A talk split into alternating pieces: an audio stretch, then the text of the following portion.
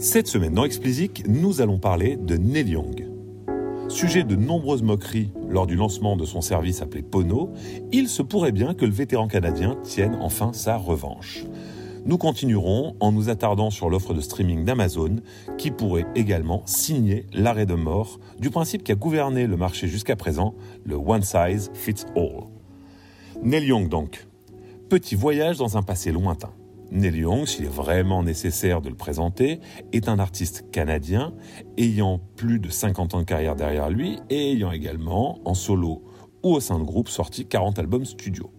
Il s'est également essayé à la réalisation de films, mais ce n'est pas notre sujet du jour.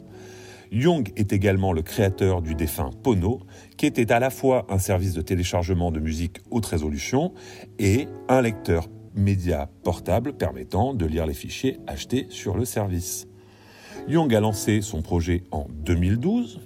Il est allé chercher du financement via du crowdfunding et des investisseurs traditionnels en 2014.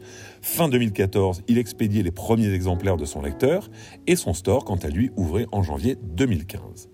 Malheureusement pour Young, dès juin 2015, Pono connut des difficultés financières le conduisant dans un premier temps à solliciter du financement auprès de Donald Trump, si si vous avez bien entendu Donald Trump, pour finalement devoir stopper l'aventure en 2016. Au moment où toute l'industrie musicale voyait dans l'essor du streaming normal ou autrement appelé euh, basse qualité une renaissance, Young se battait pour proposer une expérience d'écoute de la meilleure qualité possible. La suite ne lui donna pas raison, et tous les services qui s'étaient positionnés d'eux-mêmes allaient connaître des difficultés. L'histoire récente de Tidal et de Cobuzz en atteste. Neil Young, devant cet échec, allait essuyer de nombreuses moqueries, principalement alimentées par sa foi en l'attractivité d'une offre haute résolution. Sauf qu'en 2020, l'idée selon laquelle les fans hardcore sont prêts à payer plus pour avoir une offre haute définition n'est plus aussi farfelue qu'il y a 5 ans particulièrement depuis qu'Amazon a lancé son offre HD. Mais nous reviendrons sur ce point particulier dans la seconde partie du podcast. Au lancement de l'offre Amazon, d'ailleurs, Young ne s'est pas fait prier pour commenter, avec un sens appuyé de la mesure, que la Terre en serait à jamais changée. Rien que ça. Après Pono, Young, que vous commencez à sentir bien têtu, hein, quand il a une idée en tête, il la lâche pas, et ben décide d'adapter sa croyance à son propre cas. C'est ainsi que les Neil Young Archives virent le jour, permettant à ses plus grands fans d'accéder à l'ensemble de son catalogue en haute résolution, mais également proposant d'accéder à des vidéos d'archives, des photos, bref, toutes les reliques de la carrière de Young qui font vibrer ses inconditionnels. L'accès au portail coûte 2 dollars par mois, somme tout à fait raisonnable si vous êtes un grand fan. Selon Wired, Young aurait réussi à attirer, tenez-vous bien, 25 000 abonnés à son offre, les plus doués en calcul d'entre vous auront déjà euh, fait le total, ça fait 600 000 dollars par an. Pas mal quand on pense aux sommes que récoltent les artistes sur les DSP. Au cours du stream actuel sur Spotify, par exemple, il lui faudrait plus de 160 millions de streams pour gagner cette somme chaque année. Alors, lorsqu'on sait que son titre le plus streamé sur Spotify est à 132 millions d'écoutes, les choses deviennent plus claires. Young n'a pas décidé de réduire les canaux de distribution de sa musique pour autant, puisque ses enregistrements sont toujours disponibles sur les DSP classiques. Il a simplement permis à ses plus grands fans d'exprimer leur passion grâce à une offre spécialement pensée pour eux.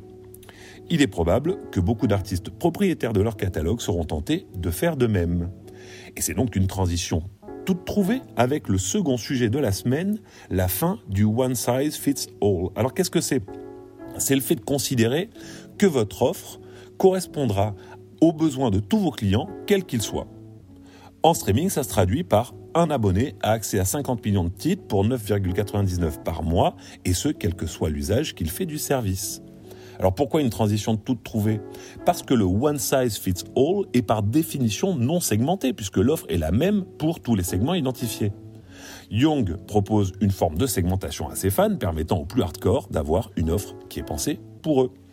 C'est aussi le cas pour tous les DSP proposant des offres HD, puisqu'ils permettent aux audiophiles d'avoir une offre qui leur convient. Mais les offres HD ne sont pas nouvelles et ont eu du mal à s'imposer pour le moment. Et on reviendra plus tard euh, sur les raisons qui expliquent ces difficultés.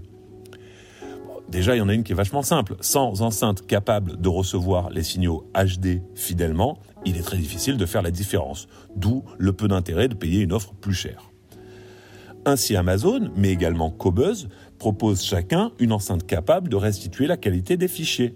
Alors pourquoi cela marquerait-il la fin du one size fits all, me direz-vous? Spotify vient d'annoncer des chiffres en forte progression, donc c'est bien la preuve que euh, cette approche fonctionne encore bien. Bah, le marché américain, d'autant plus, est en forte croissance et ça n'incite pas vraiment à l'introspection ou à la remise en question du modèle. Eh ben, c'est plutôt du côté du UK qu'il faudrait regarder.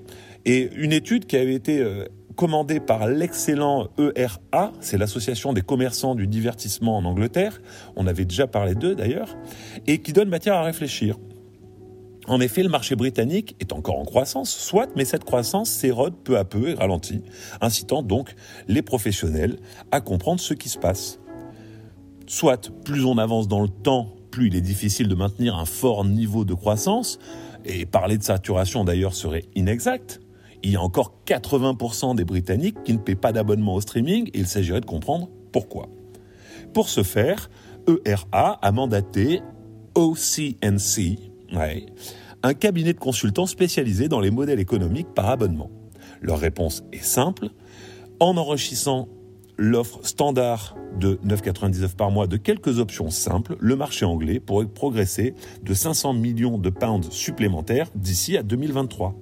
Au lieu de connaître un chiffre d'affaires de 1,1 milliard pounds en 2023, ça pourrait être 1,6 en ajoutant de simples options actionnables pour les superfans ou en proposant aux utilisateurs non abonnés des offres d'abonnement plus abordables par exemple. Ce n'est d'ailleurs pas un problème identifié par les seuls consultants d'OCNC, mais également par l'ancien CEO de Pandora, qui résumait très élégamment l'offre actuelle du streaming ainsi, c'est 50 millions de chansons, une searchbox et démerdez-vous.